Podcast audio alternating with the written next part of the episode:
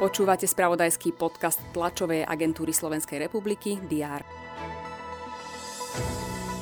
Národná kriminálna agentúra začala trestné stíhanie pre vyhrážky redaktorke RTVS Marte Jančkárovej.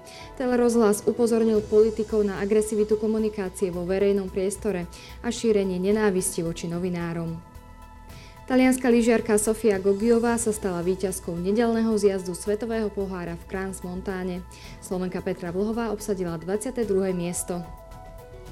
Aj tieto správy priniesol uplynulý víkend. Všetky dôležité udalosti budú mapovať redakcie TSR aj v pondelok 27. februára. Vitajte pri diári.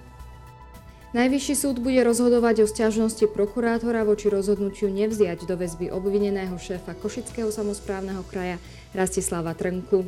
Jeho kauza sa týka obstarávania bezdotykových teplomerov a nákladných vozidiel na údržbu komunikácií. Poslanci Smeru sa chcú opäť pokúsiť mimoriadne rokovať v parlamente o skoršom termíne predčasných volieb a o nesúhlase s poskytnutím stíhačiek MiG-29 na Ukrajinu. Okresné riaditeľstvo Hasičského a záchranného zboru v Dolnom Kubíne predstaví činnosť za rok 2022 a tiež opatrenia na ochranu lesov pred požiarmi v tomto roku. Dočasne poverený minister vnútra Roman Mikulec navštíví klientské centrum z Pišskej Novej Vsi. Dnes si pripomíname Medzinárodný deň zriedkavých chorôb. O možnostiach liečby bude na briefingu hovoriť vedúca lekárka Centra dedičných metabolických porúch Anna Hlavatá a ďalší hostia.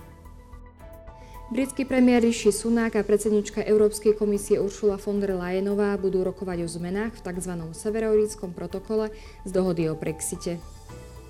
Srbský prezident Aleksandar Vučić a kosovský premiér Albin Kurti budú v Bruseli rokovať o normalizácii vzťahov pod záštitou Európskej únie.